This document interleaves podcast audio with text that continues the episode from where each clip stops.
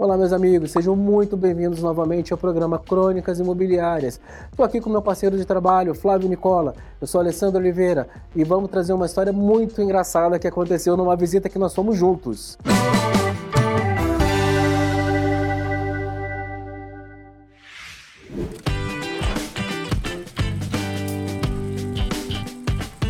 Pessoal, é, o nome dessa história é Chutando o Balde. Nossa, Flávio, chutando o balde.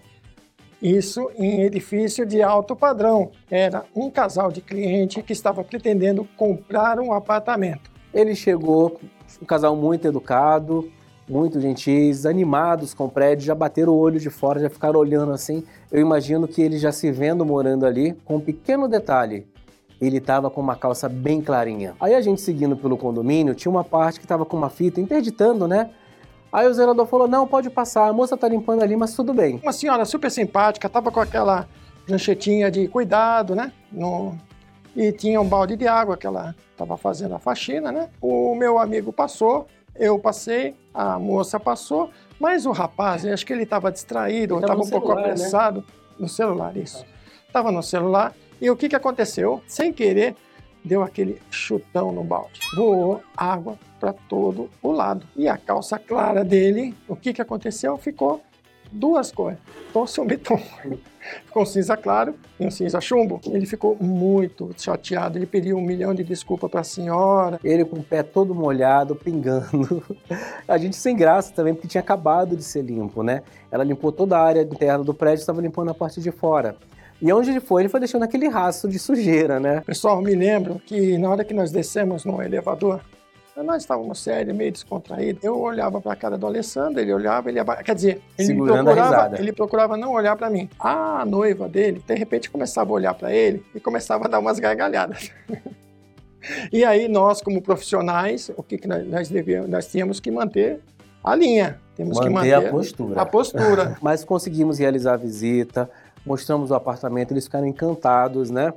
Era uma vista muito bonita, né? Dava de frente para uma área gramada, bem legal.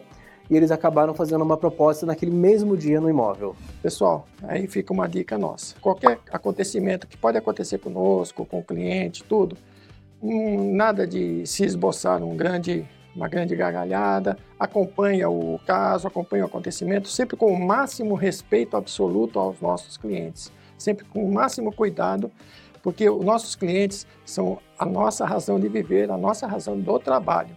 Então eles são o nosso foco total. E a outra dica é sempre acompanhe teu cliente conversando, dando atenção. Eu, eu, nós quisemos deixar eles à vontade, como eles estavam conversando entre eles, nós fomos andando na frente para deixar eles mais livres, né? Para deixar eles falarem entre si.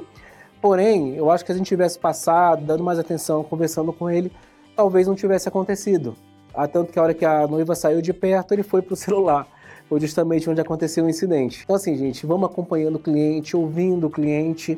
Deixem ele sozinho no apartamento, mas enquanto estiver circulando, vamos do lado, vamos ouvindo o que eles têm para dizer, vamos sentindo o que eles estão passando para a gente, né? Pessoal, estamos chegando ao final da primeira temporada do Crônicas Imobiliárias.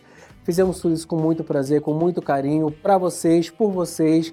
Esperamos que vocês tenham gostado.